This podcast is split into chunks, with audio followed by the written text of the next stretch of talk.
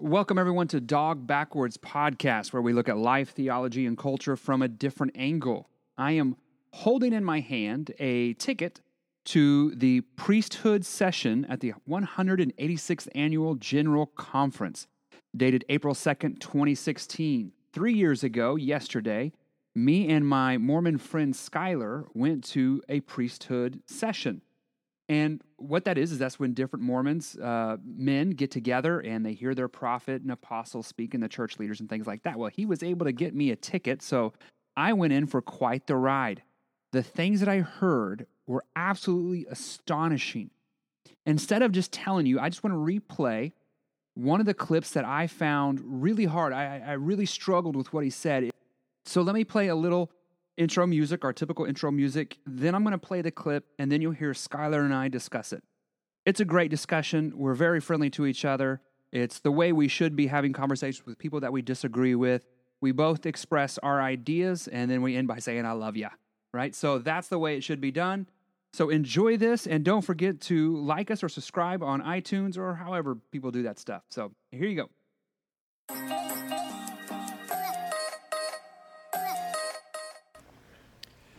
Congenital heart disease afflicted three children born to Ruth and Jimmy Hatfield. Their first son, Jimmy Jr., died without a definitive diagnosis. I entered the picture when the parents sought help for their two daughters, Laurel Ann and her younger sister, Gay Lynn. I was heartbroken when both girls died following their operations. Understandably, Ruth and Jimmy were spiritually shattered. Over time, I learned that they harbored lingering resentment toward me and the church. For almost six decades, I have been haunted by this situation and have grieved for the Hatfields. I tried several times to establish contact with them without success. Then one night, last May, I was awakened by those two little girls from the other side of the veil. Though I did not see or hear them with my physical senses, I felt their presence. Spiritually, I heard their pleadings. Their message was brief and clear. Brother Nelson, we are not sealed to anyone. Can you help us? Soon thereafter, I learned that their mother had passed away, but their father and younger brother were still alive. Emboldened by the pleadings of Laurel Ann and Gay Lynn, I tried again to contact their father, who I learned was living with his son, Sean. This time, they were willing to meet with me. In June, I literally knelt in front of Jimmy, now 88 years old and had a heart to heart talk with him. I spoke of his daughter's pleadings and told him I would be honored to perform sealing ordinances for his family. I also explained that it would take time and much effort on his and Sean's part to be ready and worthy to enter the temple, as neither of them had ever been endowed. The Spirit of the Lord was palpable throughout that meeting. And when Jimmy and Sean each accepted my offer, I was overjoyed. They worked diligently with their stake president, bishop, home teachers, and ward mission leader, as well as with young missionaries and a senior missionary couple. And then, not long ago, in the Payson, Utah temple, I had the profound privilege of sealing Ruth to Jimmy. So today I have with me my good friend Skylar. Skylar has a YouTube channel uh, which is called Mormon Fan, and Skylar and I we've known each other for a while. We've actually got to meet in person, uh, maybe once or twice when I go to Salt Lake City. And uh, he is a member of the LDS Church, formerly known as Mormons. Now, I think kind of the general consensus is they prefer to be called Latter day Saints. Is that correct? Yeah, yeah. So uh, I, I, won't call you a Mormon. I call yeah. you a member of the Latter Day Saint. Is that the appropriate way to address that now? Um, it's a good question. I I don't really mind. Don't, it's not like a, a contention, but technically, I am a member of the Church of Jesus Christ of Latter Day Saints. So correct. Yeah. It, it was a, a, fairly recent. Uh, I guess you would call it a revelation from your current prophet that um, you should return back to not being addressed as Mormon so much, but should go by the official church title? Yeah, so the initial revelation, I believe, is, was in like the 1830s, was uh, essentially Joseph Smith was asking God what we should be called, and the revelation was essentially said, the, the name which my church shall be known is the Church of Jesus Christ of Latter day Saints. And so uh, at the time, uh, I mean, Mormon was a natural nickname because we have the book of Mormon, but at the time that was considered like derogatory.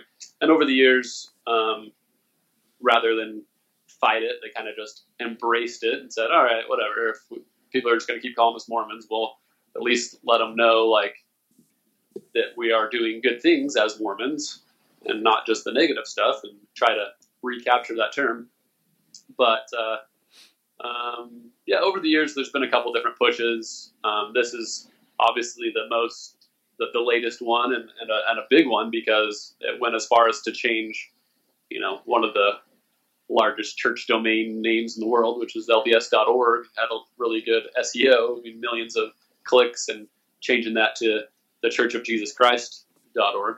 Um, so yeah, it's a uh, it's a pretty big, pretty big thing. He said, I don't care about the SEO, I care about being called the right name. Right. So. Okay. Um, well, for those who are listening, uh, we I just played a brief snippet of a talk by a guy whose name is Russell Nelson, and Russell Nelson at the time was a prophet. Now, this was three years ago. You invited me to go to a. This was a priesthood conference. Is that what it was?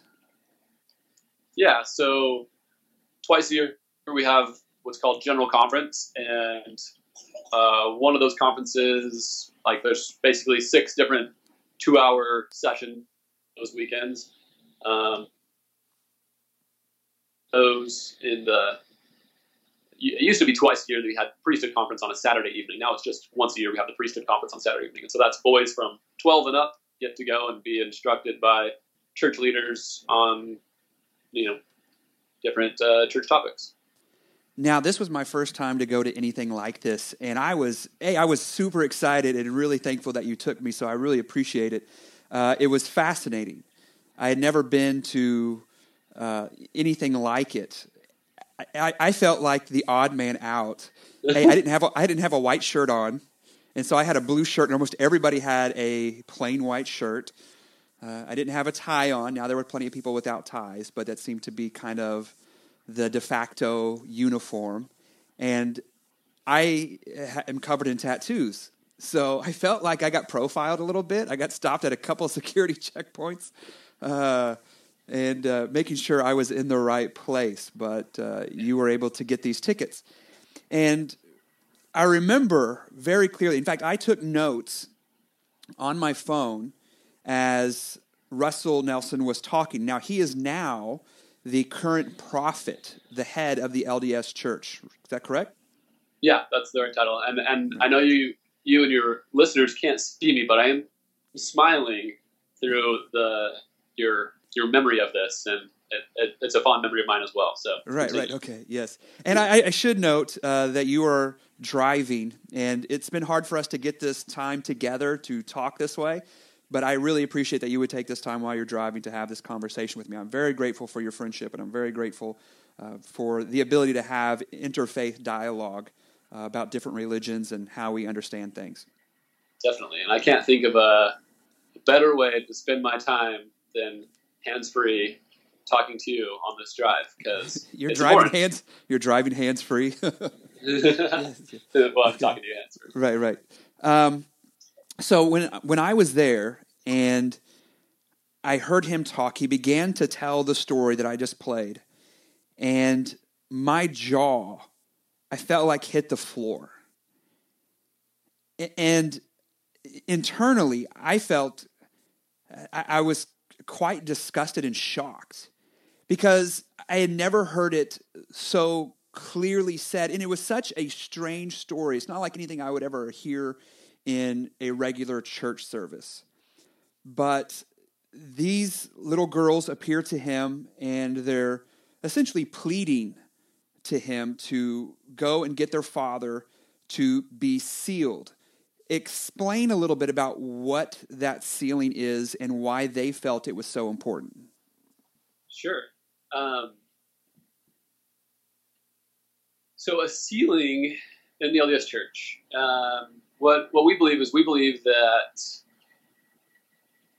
it's most most people when they get married, you hear "till death do you part" or something along those lines. In the LDS Church, we believe relationships and even relationships relationships within marriage can can be sealed, meaning that they continue after this life. And, and that happens in a, in a, special temple ceremony called a sealing. And in order for your familial ties to be, um, you know, to be regarded in that way, then you need to have that, that ordinance of sealing. And there's there's marriage sealings, but there's also children to parent sealings, and um, most most correct if I'm wrong, but most Christian denominations believe that when you die, you're kind of just got together as a big family, and that's um, you know even your wife and your kids. They're they're no longer um, known, known as that, but they're more of just brothers and sisters in heaven. Is that right?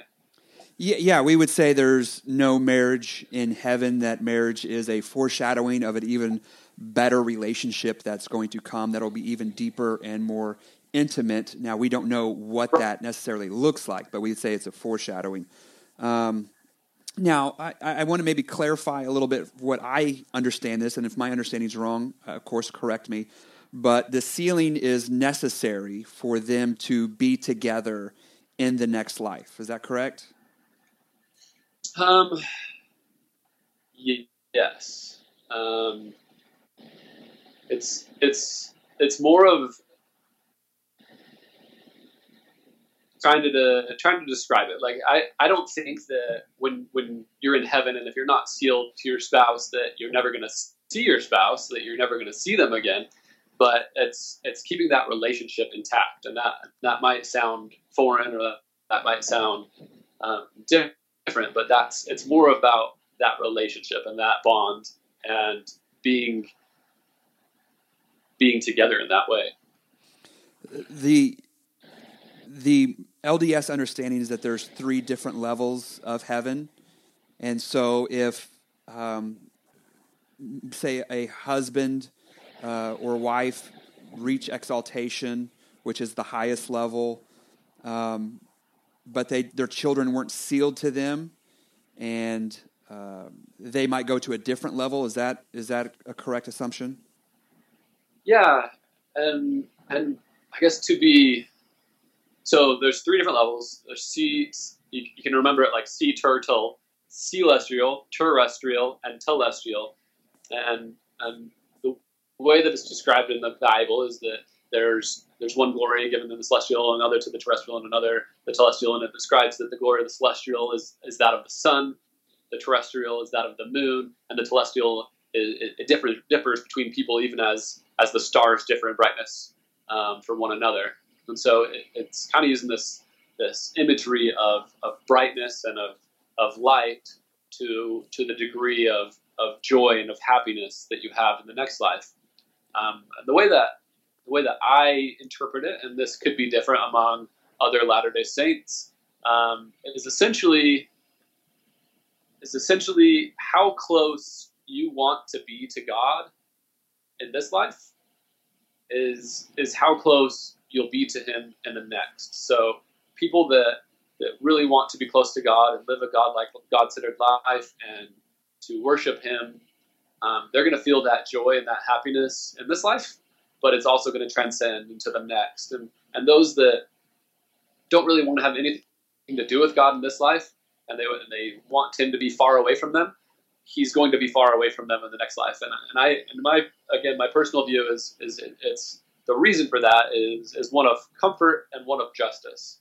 One of comfort meaning if you if you lived a, a dishonorable life and you never came to Jesus, you never came to God, um, you would feel pretty crummy in the presence of God. You would feel you wouldn't you wouldn't feel like you wanted to be there because you would have a perfect remembrance of all the negative things that you've done, and if you hadn't repented, those would be brought to your remembrance. You know, it's I don't know if you've ever I don't know, like even even just a discussion, like maybe maybe you're having a discussion with uh, or uh, you're you're writing something to a proficient writer, you know, and, and you kind of feel less than because you know how good they are and how smart they are, and, and you, you feel like, oh, I, I didn't do very good, and so you feel you feel less than. But obviously, when when we accept Jesus Christ into our lives and, and we repent, we, we can become whole, we can become perfect, and, and stand in the presence of God.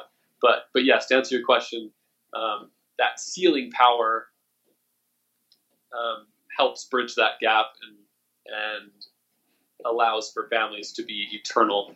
Um, it still is an ind- individual thing in the, in the, sense that you need to um, worship God and, and, repent on your own accord, but there is a, an, additional binding effect when you're sealed. Okay, so let me maybe try to simplify that a little bit if I can, because those who are new to this, that's a yeah, that's maybe a, a it, well, it, it's great and it's thorough and it's good. Uh, there's a couple of things that maybe I would uh, say differently, and you can tell me if they're incorrect. So, um, if the the father of these daughters had not gone and got his temple worthiness and then been sealed to the daughters, they would be in totally. It's possible for the father he could have gone into the LDS version of hell, outer darkness, and because he knew the truth about the LDS church, but had essentially walked away from it.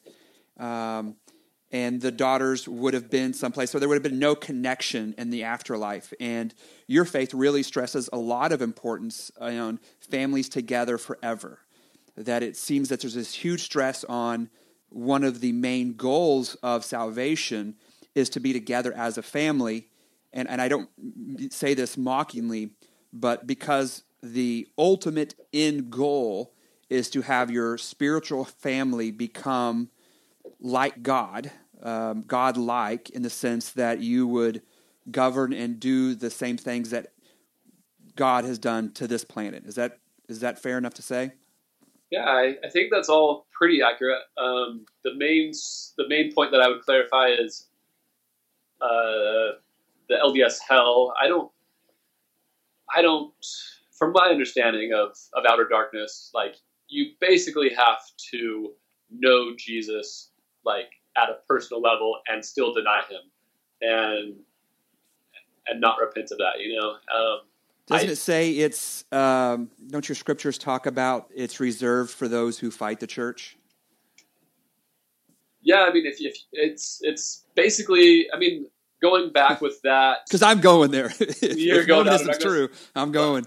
I don't, yeah. and I don't think that that's true. Even like in my opinion, you're a terrestrial guy. Like, well, I think Joseph I, I Smith was a, an but... evil child molester. So is that? I mean, that's, that's... well, and, and, that's and that's where and that's where that's the reason why you and I are the judges, right? Right, right. Jesus Christ is going to be the judge, but right. Um, so let me let me um, but to clarify, I, I, think okay, I think there's going to be like less than less than uh, one percent of one percent that actually go to eternal so hell. It's, it's for Hitler and Stalin. I think and, it's it's um, yeah, I mean it's, it's pretty bad. I mean it's you got to be a pretty horrible person, and you kind of have to know that you're a horrible person and still be horrible. Okay. So because because part of part, part of judgment is based on what you know and, and how I interpret it. It's you know it's your your judgment is different than than someone brand new to the gospel or brand new to to Christ. You know, it's there's there's there's a different weight put on you because you have you have stewardship, you have a following, you have people that you're responsible for, and so um, your repentance process will, would be different, in my opinion. So I want to just talk briefly because I want to get back to the video clip that I just played. But we were talking about the three degree, three degrees of glory, which is coming from First Corinthians and and the historical um, Christian understanding, going all the way back to the early disciples. They understood that in a totally different way. They never understood it as a three levels of heaven in the context of 1 Corinthians chapter 15, he's dealing with people who did not believe in a resurrection at all. And so his argument, eh, people might be familiar with that Jesus didn't wasn't raised from the dead, we should be considered fools among all men. And he's talking about what resurrection looks like. And he's like, look, our body has a certain kind of glory now. He's like, stars differ, you know, the sun is different. He's like, he's just, he's stressing that our body glorified will be different than our body now, but it'll be kind of similar. And so uh, Joseph Smith is actually, as far as I know, the first person ever to take that verse and say, this shows three levels of heaven. In fact, uh, we know what celestial is, we know what terrestrial is, uh, but the telestial is a term that can't be found anywhere in history. It's almost as though, um, from my standpoint, it was an invented term by Joseph Smith. It's not a, I, I call it a made up word. But yeah. so we, we have a different view on even where you would get this idea of three heavens. But I, I understand where that comes from. I would just disagree with it. Yeah, and and to be, I mean, you have to think. So, assuming that coming from my standpoint, coming from Joe Smith or any Latter Day Saint standpoint, uh, Joe Smith's looking for the true church. He doesn't know where it is, and so he's kind of starting at ground zero, and he's asking God, and God says, "You know what? There's no true church right now. You need to you need to bring it back." And so there's and it wasn't just like in a one day event. There was, you know, as he's reading through the scriptures, he feels impressed or he gets a revelation, and so those revelations were then put into a book called the Doctrine and Covenant. So yes, not everything that we believe is going to be found directly in the Bible, but the, the things that are in the Bible might have inspired additional revelation on those topics.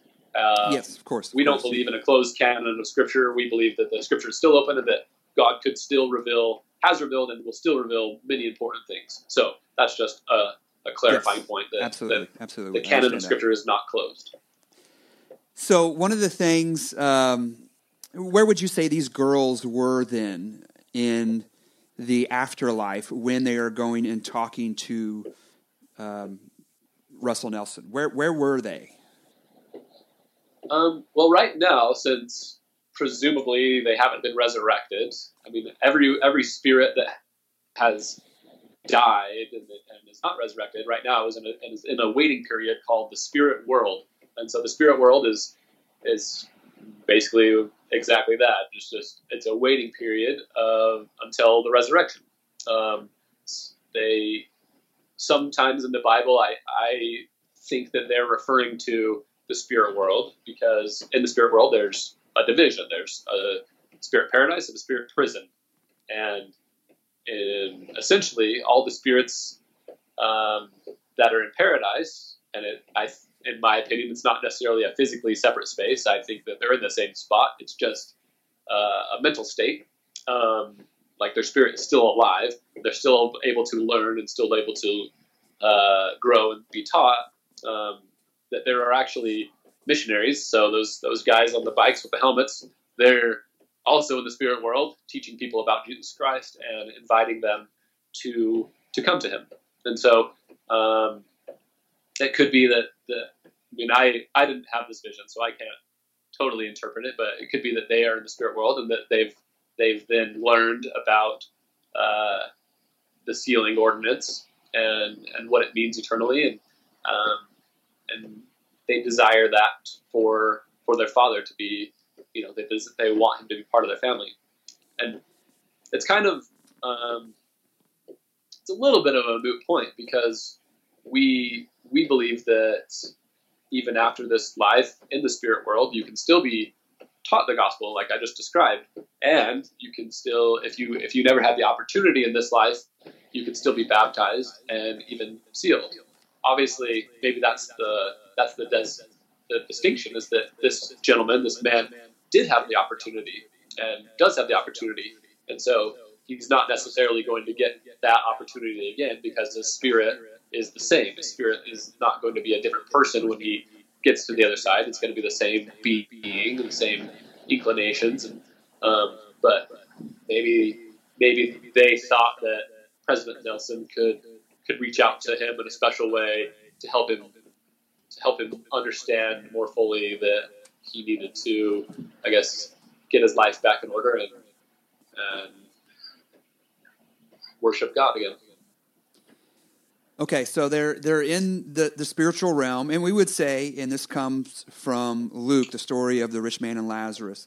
And Lazarus is in uh, Abraham's bosom, as we would call it, kind of the waiting place, waiting. Our idea of restoration, I think, is totally different because we believe we're going back to the Garden of Eden, which was the original tent for God to be dwelling with his people. And the LDS idea is that the original intent was for us to become gods of our own creations that I know it gets mocked and made fun of on South Park and things like that, but there is some snippets of truth in that, that the ultimate goal would to be um, that much like God, that we would eventually have um, our own planets that we would rule over with and have spiritual wives and spiritual children and all that stuff. So uh, I, I, think we would both agree with kind of the Abraham bosom idea that there is a waiting place for the spirits.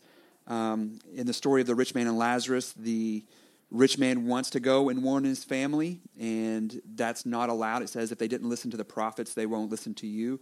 And in this this story that um, the now prophet was telling, one of the reasons I found it so hard to deal with was some of the language that was used. That that these girls they go to him, and they're begging for him to essentially go and talk to the dad to get the dad so their concern was they weren't sealed to anybody. They, they weren't sealed to their dad. So because they weren't sealed, isn't sealing required to reach exaltation? Like you can't reach the highest level of the LDS heaven, uh, especially if you're a girl. If you're if you're a girl, you have to be married. Isn't that correct? Um, it's a good question. I don't. I can't speak to the definitiveness of that. I can definitely say that um, I don't. I don't think that's right, actually. Um, so this, there's a couple of different designations there. There's there's a difference. So there's the celestial kingdom, which you do not have to be married to reach the celestial kingdom. But then there's exaltation, which is another designation within the celestial kingdom. So just because you're you're as you know as close as you can be to God doesn't necessarily mean that you're going to be exalted or uh, learn the things that God would have you learn, which is to be like Him. So, um, so yes, to, sealing is definitely important, and, and, it's part of. I mean, again, it's it's a it's a state of happiness, and so being with your family is part of that happiness, in my opinion. Um, I I I'm I'm just looking at uh, your the the official um, definition of Mormon website, and it there's a uh, teaching dating back to 1979 on the importance of celestial marriage, and it says no one who rejects the covenant of celestial marriage can reach exaltation. Right. So so if you want that's to, that's different right. than the celestial kingdom. So. Right. But you would say exaltation is the the, the highest. It's, it's, it's the real aim, right? It's the, the highest degree is the highest yeah. degree within the celestial kingdom, but you could still be like, and so I don't know. Even saying like that's the real aim is probably too much because I I know plenty of people that don't want to be a god. That, you know, they don't want to be like God in that way. They don't want to create their own worlds. They would rather be an, an angel that worships God, and that's okay. You know, like that's what that's where they're going to be because that's what they want um, in my opinion again. But isn't, isn't I'll, just, I'll just say that last time. That everything I'm saying is my opinion. Of course, of course. Trying and to be as, as like, accurate as I can. I don't speak on behalf of Baptist, and uh, you're not speaking on behalf of all Mormons everywhere, or all, excuse me, Latter Day Saints. Latter Day Saints. Um, yeah, I. I, I feel like it's become like that that slip of the tongue.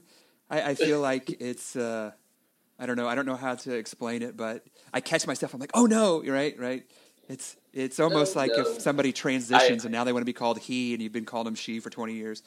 Uh, you're like, oh, well, I don't want to offend you, so I'll do it. But um, so he's, but yeah, on, on that on that like whole transitioning thing, like I think that that's I think that's like a similar way of looking at it. Is like maybe that's the wrong way of thinking, but it's like there are people like I know that there are people that aren't even like sexually attracted to another sex, right? Like they're just fine being who they are. And from what I understand, like that's okay. Like you don't have to you don't have to desire to be exalted. Like if you want to be an angel that just worships God, like that's fine, you know. But continue. Yeah, so um, he begins to uh, explain how much this father had to do in order to be united with his daughters. And my initial thought was, is this God is kind of a moral monster. And I, I believe that is almost the wording I used when we got in the car after leaving this. And you even said, I don't want to put words in your mouth, so correct me if I'm wrong. I- You know, it's been three years. But you weren't crazy about that story, that there were some certain things that bugged you about it. So he says time and much effort, and they worked diligently. And so all of this sounds like a very work based faith that if you want to be with your family, if you want to be with God, and the stress was never put on um, if you want to be with Jesus, because for Christians, the whole idea of heaven is that God will be there. Now, of course, we want our families to be there, but we we put different emphasis, and so our emphasis is always the whole point is our relationship with God and with Jesus Christ. And I know you guys would say, well, that's the whole point for us too. But in this talk from someone who is about to become the prophet of the church, the whole emphasis was on family. And he begins to talk about all the time and effort and all the work that went into in order to achieve this. Now, that sounds, I know most Mormons would say, hey, we're saved by grace through faith, but that sounds work based to me. Yeah, and it's I uh I I hear you. I understand I understand that point of view, and I understand the contention. I uh, I I too I feel part of it part of it I feel is like a, a difference in culture and a difference in the way we speak about things and the difference in the way we understand things. Um, but then part of it is just imperfections of people. So I I don't think we talk about Christ enough, and I don't think we can talk about him too much. I think I think a lot of the a lot of the commandments, a lot of the things that we do, a lot of the things that we live, a lot of the teachings that we hear, their their goal ultimately is to direct us towards Christ. Um, but I definitely understand how if if the spirit isn't there, if someone's not feeling the spirit convey to them, convey to their soul, how they can change their lives to to be directed more towards Christ through that teaching or through what it is, through what's being taught. Um, I understand how how that message can be uh, taken in the wrong way, or or or even if the message was was given in the wrong way. In, in my opinion, like every commandment that I follow, every commandment that I live, the ultimate goal of that commandment isn't uh, like like a lot of people will, will contend with like Mormons. They, they think they're going to buy their way into heaven because they practice the law of tithing, meaning they, they give ten percent of their increase to the church. I don't see that. Like I, I don't say like, oh, I'm going to pay my tithing so I can go to heaven. Like that's not that's not even close to my rationale. My rationale is God is first, and because God is first, nothing else matters. You know, and, and that might be like an extreme way of saying it, because obviously other things matter, and other things uh, will will creep up and take priority in my life. But but all these different teachings are really just to help us continue to place God first, to place Him above other things, to place Him above money, to place Him above recreational activities on Sunday, to place Him above, uh, you know, just anything really, um, and and trying to help us to remember that um, addictions, you know, that, that that I'm not going to be addicted to the substance. I want to be addicted to God, you know, in, in, a good way and, and to place Him first. And even where where we might practice a do a thing once a month called fasting, where we skip two meals and then we donate the the money of those meals to someone else that doesn't have food.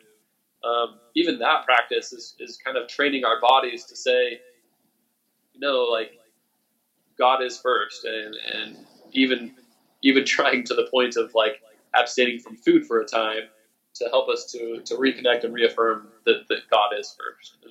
And that might seem extreme, but really that's the goal. And and I think that people can lose sight of those things, and I think that people do lose sight of those things and uh, of, of that concept.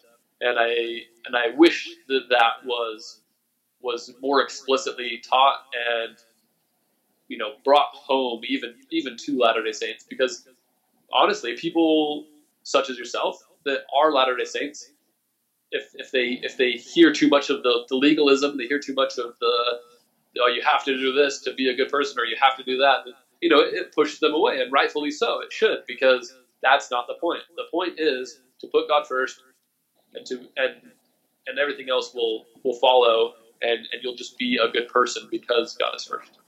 Skylar, if I could say something, you've talked more about Jesus in the 20 minutes we've had this conversation than the apostles and the prophet himself does at a general conference.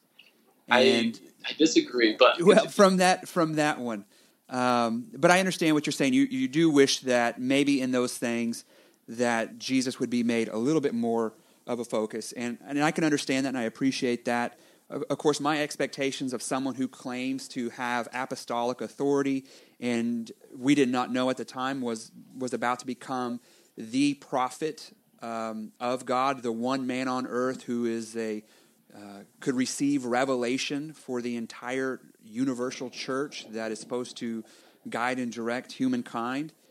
My expectation of that person when they would talk is different than what I experience. There's yeah. some other things that he said. He says they, that they had to do the work, that they were willing to submit to their priesthood leaders so that the atonement of Jesus could purify and magnify them. So he's talking about the Father and Son wanting to be, you know, after he told them, hey, your daughters are in the spirit place, and if you don't get sealed, you won't be with them, would be my summation of kind of that teaching. And then he's like, they were will- they had to do the work. They were willing to submit, so they have these priesthood leaders that they have to submit to. And then he said, this is his direct quote, so that the atonement of Jesus could purify and magnify them. From just the most obvious understanding of that wordage is the atonement of Jesus is not effective until you get your temple recommend card and go through the process of becoming worthy to enter into this temple and then going through the sealing ceremony to your daughters who have passed on. All this must be done before the atonement of Jesus can purify you of your sins. So say, so I think there's important verbiage there that might be a little bit off. But say the say the exact quote again. Before the, the atonement can be. He said they were willing to submit to their priesthood leaders so that the atonement of Jesus could purify and magnify them. So purify and magnify, and so I, I don't know if you're your listeners understand or, or know what priesthood leaders are in the LDS Church, but essentially, it's a calling. Um, basically, there's there's a, a, pretty rigid organization structure in the LDS Church, and, and with most with most churches, and and every leader has a stewardship. You know, so there's specific people um, that they essentially have authority to receive revelation for. So if let's compare it to your your ministry. So, in if if you were LDS and if and if you had your congregation, essentially, what we would say is that you, um, at, as the pastor of your church, would have authority to receive revelation or guidance from God on what you should be teaching your congregation, and even what advice to give to them because they look to you as a spiritual leader. And so that can be necessary, especially if um, individuals don't have enough faith to even pray or, or to receive answers from God. Um, and that, that happens, you know. And so while everyone does have the ability and the obligation to reach out to God and to receive answers, um, some people aren't as educated in the gospel or, or don't feel that they can make that connection. And so that's where, especially something like a priesthood leader or uh, a pastor in, in, your case, would um, would be helpful in, in, in, that process. Would be helpful in, in understanding what changes in their life um, are necessary so that they can they can feel more whole and, and, come before God. I don't know the specifics of, of this brother if he had addictions or if he had um, things that were specifically, you know, kind can, of. Uh, can I can I interject a question? Sure. Yeah. Go ahead. If the brother had addictions, does he have to get rid of those addictions before the grace of God is applied to him? No, not at all. I mean, you can you can you can come to God in any state that you are, um, but I will say that once you once you know and have identified that something you're doing is wrong, and the Spirit has confirmed it to you, and then you continue in that, that's when uh, that's when you are essentially choosing to be away from God. You know, you're, you're choosing not to listen to Him anymore in that respect. Um, so, and, and that's where the distance comes from. It's not necessarily that God is like shunning you to hell. It's more that God is trying to teach you stuff, and if you're if you're not listening to Him, then you're kind of damning yourself from progressing and to learning more. What he said kind of confirmed what, when I had read the Book of Mormon, it was the message that I got. Um, and the verse I often quote is Moroni 10 32. And I don't know if you know this one by heart or not. But it says, Yea, come unto Christ and be perfected in him, and deny yourself of all ungodliness. If ye shall deny yourself of all ungodliness and love God with all your might, mind, and strength, then is his grace sufficient for you. So if I was to say, Skylar, I need you to mow my yard, and after you mow my yard, then I will give you 20 bucks. You don't get the 20 bucks until you mow the yard. And what it seems to me from just a plain reading of Moroni is that first I have to deny myself of all ungodliness. Then I have to love God with all my might, mind, and strength. Then is His grace sufficient for me. So it seems as though there's all this work that has to be done, and it's the same with the, the video clip we just listened to, that they had to do all these things so that we can be with God afterwards. Yeah, and I don't interpret it in the same way. So the way that I read that, the way that I interpret that is is kind of opposite of what you interpret. So, so the way so, that I so then it, doesn't mean then. So I so, mean, no, no, no. I understand. I understand what you're saying, but I think it's emphasizing a different point. It's emphasizing that two things. I mean, obviously that's an impossible standard that, that no one could achieve. So if, if, if your interpretation is correct, like I'm never that, going that would, to be yes, able to, it is, I'm never going to be able to achieve that. I, I, right. I, I can't live a perfect life. Like I am not, I am not Jesus Christ. So I'm never going to be able to attain that level of love. And that's an impossible burden. And so anyone that feels that as the, as the standard or as the bar, like it's, that's going to suck because you're I would say that that is the standard. Be perfect as your heavenly Father is perfect. And, and that's a goal, but I mean, it's a, you, it's it's a it's a pretty high bar, right? Well, it's it's required. You have to be perfect. There there is no sin in the presence of God, so you perfection is required. Well, that according yeah, sure. to Moroni, you don't get But- the but- grace until you are perfect. According to Scripture, God's perfection is given to me in my failures. That's why on the cross He took my failures and He exchanged it for His perfection. So perfection is always the goal. It's just how do you get perfection? Sure. No, perfection is the goal, but it's not possible in this life without Jesus Christ. And so, one of the things that I think can get lost in the faith alone theology is, and I think that you would disagree with this, but on the face value, you could say, I believe in Christ and I'm saved. And and what that what that says on the face of it is or or the misinterpretation that someone could get from that is they could say I believe in Jesus Christ and I'm saved. But tonight I can beat my wife. I could I could murder my neighbor. I could steal from my grandma, you know, uh, uh, but I said that I believe in Christ, and that's all that the scriptures required of me is just to say that I believe in Christ, so I'm saved. And that's false. I know that you believe that's false, and and I believe Sometimes. that, that scripture. Sometimes it's false. I hope it's always false. No, because I, I think it's totally possible for somebody to be a Christian and then they lose their job and they've been sober for 12 years and they go back to drinking and they have a really bad day where all of life bears down on them and in the heat of passion they make a terrible mistake and they do something awful.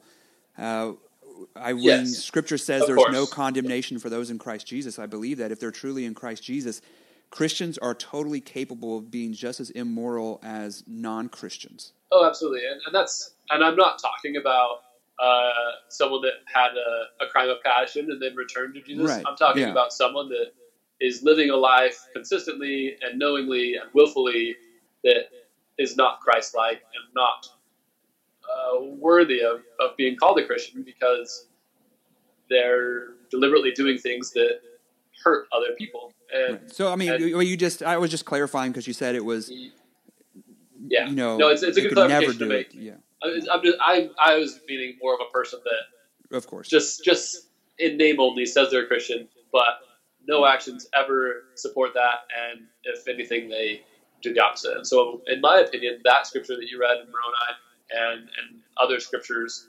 are showing that no, you you still need to live a Christ-like life. You still need to do your best to be a good person, and and those things aren't what saves you. Those things aren't what gets you to heaven because even if you were as perfect as possible and, and you lived as sinless life as possible and, and you paid all the tithing in the world, you would still not be able to get to heaven. You would still need Jesus Christ's grace in order to get there. I looked up some of the questions that he might be asked as he went through his um, temple recommendation interview. Because if you want to, now what what level of heaven do you need to have your temple temple recommend card? You know, if you were to go through that whole process, that gives you to the uh, telestial. I I don't think that that, that doesn't It's a- apply. like you, you well, I mean, it's it's a, it's a part of it, correct? If you if you're not temple worthy and you haven't been sealed in the temple, um, then you're not going to reach. You're, you're going to be on the uh, terrestrial or celestial. I don't know. I get them backwards sometimes. yeah, no, sea turtle.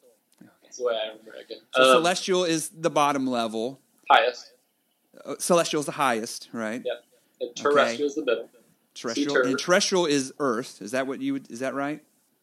Yeah, I mean, essentially, it's uh, The new Earth. the the terrestrial is terrestrial. The, the way I think about the terrestrial, it's just genuinely good people that didn't accept Christ. That's what I view terrestrial. It's people that are are, are decent human beings that, that live good lives, but they didn't receive that grace that we just talked about because either they didn't accept it for that's really the, the, the crux of it is they didn't accept it for one reason or another. So they're Because it- saved from the judgment of God without ever receiving the grace of Jesus. Um, they're saved from the judgment of God. I don't think they're saved from the judgment of God. They they're they were judged, and that's why they received the terrestrial kingdom. Okay, so it, it's a punishment, but not really a punishment, right? Like it's you're you're not living with God, so that's I mean, that would that's hell to us, right? Sure, and, and it's it, I yeah, I mean it's uh. Does God visit there? But um, I don't know. I'm not Yeah, sure. I- I I don't I, don't I wouldn't Yeah. put it past his ability, but I wouldn't think so. I mean, Right, that. I mean, can God visit Earth now? He can, but usually it's in the form of like a vision or, uh, you know, I I, I, I, yeah, I mean, if Jesus, I, I think it's, I think it's, uh, again, I think I think it's more of like where you're going to feel comfortable because if you're not purified, if you're not receiving the entire grace of Jesus, then you're not going to be able to stand in the presence of God. You know, you're not going to be able to be there. Let me uh, go through, and I just because I just find this interesting. I find it really fascinating. And again, thanks for your time. I, I uh, you, you're very patient with um, people asking questions. Some people aren't comfortable with other people asking them lots of questions about their faith, but you're always willing to answer to the best of your ability, and that's all we take it for. This is just you answering to the best of your ability. Um, as I, I went through looking about what questions would be asked, part of the official handbook given to the interviewer was um, let me see here if I can find it. It says, Make it clear that you represent the Lord in determining worthiness to enter his holy house. So no one can enter into God's holy house unless they're worthy, and there is a person there who represents the Lord, and it's their job to determine whether or not another person is holy. And so this man who had just lost his two daughters was told if he would do these things, God would let them be united in the next life. Here's the things that he had to do or agree to. Some of them I agree to. The first one is Do you have faith in and a testimony of God, the eternal Father, his Son, Jesus Christ, and the Holy Ghost? We would say this is required for salvation, that you believe in God and how he has revealed himself. Now, where we would disagree is you would say that God the Father is a separate God from Jesus Christ, and the Holy Ghost is a separate God or a separate force um, apart from. Like there, there are three different beings; they're not one being. Is that correct? Yep, that's correct. Okay. Uh, it says, Do you have a testimony of the restoration of the gospel in these latter days? So, before you could enter into God's holy temple, you have to accept that Joseph Smith was a true prophet. And it goes on to say, Do you sustain the president of the Church of Jesus Christ of Latter day Saints as a prophet, seer, and revelator, and as the only person on the earth who possesses it and authorized to exercise all priesthood keys? And then it says the same thing about the first presidency and the quorum. So basically, like, do you trust and give supreme authority to all the leaders of the church? There's, uh, do you support or affiliate with or agree with any group or individual whose teachings or practices are contrary or oppose those accepted by the Church of Jesus Christ of Latter day Saints? That one troubled me a little bit because do you affiliate with or agree with anything that might disagree with us? It looks like in order to get in, you can't disagree with any of the foundational or doctrinal statements of the church at all. That you have to support um, and agree with all the teachings of the Church of Jesus Christ of Latter day Saints. Yeah, and I think it's important. I mean, it's important to realize that these questions, if you answered no, because I affiliate with you and you oppose the church, but I still go to the temple. So it's not it's not like it's not like you have to be so insulated that you can't have opinions or that you can't have thoughts that are going away from the church. But if you were to answer if you were to answer no to that question, um, then the bishop or whoever is interviewing you might ask you to further clarify and to understand what caused you to answer no. And that doesn't mean just because you answered no or just because you were supported or affiliated with whoever it is, doesn't necessarily mean you're not going to get a temple recommend, but it more or less Kind of the allows discretion of the person doing the interview, though, isn't it? Yeah, more or less. I mean, they're, they've that's just as similar as uh, one pastor might be different from another pastor. Um, they they're able to kind of judge your your character and your response and, and your love for God or lack thereof, and, and decide on that. So these these questions are kind of just guides to to get you closer. You know. Uh, the tenth one was, and that's that's a that's a fair enough answer. Uh, there's a couple of things maybe I'll come back to here in a second. Are you a full time tithe payer? And do you keep the word of wisdom? No hot drinks. Uh, it says little meat, but I know most people don't necessarily per se go by that one. No beer, etc. So there's some moral lifestyle health codes uh, to go by. Um, do you wear the garments both day and night? And these are the undergarments worn um, for those who have gone through the temple process and uh, as instructed in the endowment in accordance with the covenant you made in the temple. So now the endowment and the covenants that make in temple, these aren't things that I will ask you about because I'm going to be respectful of the idea that these are, they're not secret, they're sacred, as the kind of typical LDS saying goes. Um, but from my perspective, as I'm hearing him talk about how hard they have worked in order to do all this stuff and all the effort that was put in so that the grace of Jesus would do this, I start to see this line. And for me, as a Bible believing Christian, that I would say that the only thing that bridges the gap between me and God is Jesus Christ.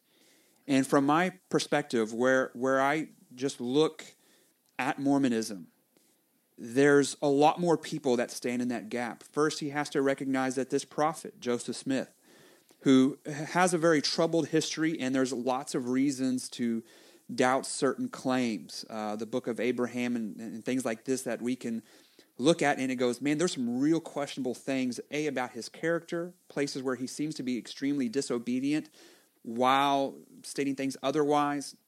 Then there's the current prophet then there's the quorum of the 12.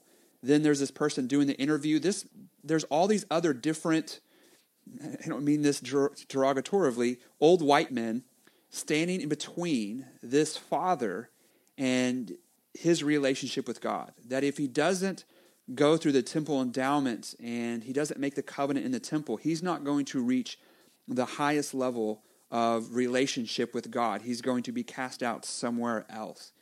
And so we as Christians say if you want to be with God, all you have to do is confess with your mouth and believe in your heart that Jesus Christ is Lord is, you will be saved. We take that directly from Scripture. We're not going to add anything to it. Whenever you add something to Jesus, I think you ruin all of Jesus. And so it's just my understanding of these things as I hear this. If they want to achieve the, the, the, the reason we were made in the first place is to be like God, according to Mormonism, and I would say is the reason we were made is to be with God, not necessarily like Him ontologically. But in order to do that, there's a whole bunch of other fallible, imperfect people who, if they're having a bad day and don't like the answer, could deny it, and they're going to have to reapply, hoping he lives long enough because the father was in his 80s when he started this process to begin with. Yeah, so when first of all, was there a question in there, or am I just talking about it? Well, uh, maybe the, maybe the last question they ask is the question. It says, "Do you consider yourself worthy to enter the Lord's house and participate in temple ordinances? Should we ever feel worthy?" Yeah, those are all. I mean, they're all interesting. Uh, interesting observations and things to think about. I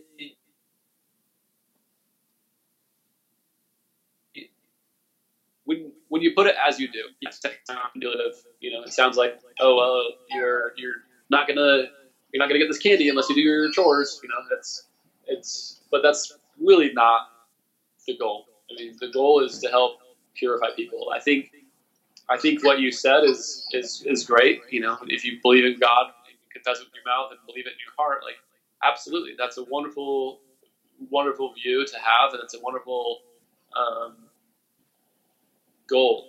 But I don't I don't think I don't think that you would have your services every Sunday if that was true. And, and, and again, I'm not trying to be derogatory. I'm just following this to its logical conclusion. And because there's going to be a lot of people in your congregation that have done that, that they've confessed it with their mouth and they believe it in their heart. So, what's the point in, in coming to church every Sunday? What's the point in, in learning more? What's the point in, in you know continuing to be a better person or whatever it might be? You know, it's and that's and that's really what I view those questions as doing is trying to eliminate stumbling blocks that are preventing you preventing yourself from coming to God. And it's it's not that we're placing all these extra steps in between him and God. It's trying to remove the things that maybe you're lying to yourself about that are between you and God and helping to remove those things. And and that might sound counterintuitive to the way that you do things, but that is sincerely the way that I view it and the way that I understand it. It's not it's not trying to place additional things. It's it's trying to help you recognize the things that are currently Okay, fair enough. And I know the way whoever frames the question. Um, worthiness meant. I lost you there for just a second. I'm sorry, I lost you there for just a second, but you came right what, back. What was the? So. What was? Oh, what was the last thing you heard? Uh, I don't know. I, I thought you. I thought you paused, and so I was starting to talk. Um, but so Oh. let me um, jump back in here, and we'll we'll try to wrap this up fairly quickly. Um, I was just gonna. I was just gonna comment on the last question. sure, um, sure. No, you cannot ever feel worthy if worthy meant you were perfect. But the other part of that is if there's something in your life, like let's say you had, I don't know, there's some there's something in your life that you feel is uncomely of, you know, something that God doesn't approve of. You know, you, you're doing something that is cankering your soul. Then that that question kind of encompasses everything else and says, okay, what can we help? What can we help you fix in your life so that you can come closer to God and feel closer to Him and and fully feel His love and repent and and that's really how you feel God's love is, is through repentance and through change of heart and becoming closer to Him. So How come the apostle, now prophet, didn't just tell the dad what Jesus said? Come to me, all you who are weary, and I will give you rest. The, these girls, they didn't seem to have rest in their souls. They're worried about their dad. The dad didn't have rest in his soul. He wasn't a member of God's official church. Why all the talk about temple? You know, in the Old Testament, the temple only had two purposes. It was so God could dwell uh, among the people through sacrifices, and the temple was a reminder that we were separated from God and blood had to be shed. When Jesus dies, Matthew 27 tells us that the veil, the curtain in the temple was torn, and no temple was ever rebuilt in Israel. Um, it was destroyed in 70 AD until Mormonism comes along, and once again, the temple plays a pivotal role. And unlike the Old Testament, where there was only one temple at a time, there's now temples all over the place. So it seems, uh, Hebrews says, in speaking of the new covenant, he makes the first one obsolete. And what is becoming obsolete and growing old is ready to vanish away. We understand that to say that this old temple sacrificial system is gone. And it seems like Joseph Smith, in some ways, reinstituted something that God had intentionally destroyed because the sacrifice of animals was not enough. Now, you guys don't do animal sacrifices there. Of course, we know that. But um, it, all the talk about the temple and things that need to be done in order for the Father to be connected, it seems like there is this just harkening huge. back, Say that again. harkening back. There's like a, a Oh, almost a regression. Is that what you're saying? Not even because if he was to restore the church, I would expect it to look like the church either of Acts or in the Old Testament, and it looks like neither. It, it's it's kind of, I mean, my personal opinion, it's a mixture of Old Testament in, imagery and Masonic pledges. And I mean, that's my understanding of some of the rituals that go on with inside the LDS temple. But um, if yeah, and I me, guess the easiest way or the, the most clear way to address that concern is is to know that God continues. Sorry, my baby's crying in the back. She just woke up from a nap. No, you're good. Um, um, is that God continues to reveal. He continues to instruct his people. He continues to grow and, and help us to learn. And, and it's not going to look the same necessarily uh, every every week because there's always new things that God's going to reveal. There is going to be a restoration of all things before Jesus Christ comes again, and then we believe that temples are a part of that. Right. Um, when Scripture says that the faith was delivered once and for all to the saints, it seems like the LDS understanding is is it wasn't delivered once and for all. It's kind of piecemealed over um, a certain amount of time, and it was lost. I don't know when exactly it was lost, but it was lost for a really long time until Joseph Smith came along, and um, I, I know we disagree with on this, but I don't think any new revelation should contradict or go against what God has already revealed. Um, Skylar, I know you've got a daughter waking up, and I just want to say I appreciate your time. Do you have any last words or anything you would like to close in saying? Yeah. Um, I would say that I am not a Latter day Saint because I think that I should be. I am a Latter day Saint because I genuinely have received answers from God in the form of uh, spirit confirmations, in the form of uh, guidance, promptings by the Spirit, and even in the form of, of visions. And that that this is where God would have me be, and and should God ever tell me to do something else, then that's what I will do. But until that point, that is that is what I I, I can. I can I can listen to your arguments. I can I can even agree with some of them, but ultimately, I worship God over over anyone else, and, and I will listen to God and I will follow Him to the best of my abilities. And so that's always what my encouragement is. And even when I was on the mission, is my first question that I would ask people is if God told you that the LDS Church was true, would you listen? And if they said no, I wouldn't, then that's okay. I, there was no point. There was no point at that furthering the discussion because the only way that you can you can find out for yourself what God wants you to do is if you're willing to listen to Him. So that's my only admonition, ad, admonition to anyone is to follow God wherever He takes you. Skylar, you are a great representation of your faith, and it's always a joy and a pleasure to visit with you. Um, you know, I'm always going to continue to try to convert you. and uh, I, I have consistently prayed for years that God would give you a vision and revelation about Joseph Smith being a false prophet. And I know you hope that someday I come to believe, as you do, that he was a real prophet. And I hope our friendship continues over many, many years, and I can't wait to baptize you someday our friendship will continue, and my only prayer is that that you and God continue to have a strong relationship, and that you're you're led to help people to become happier and come closer to God. I don't. It doesn't affect me whether or not you become LDS or that anyone that follows you becomes LDS, but that, that you are striving to to follow your convictions of God. Uh, that's what's most important to me.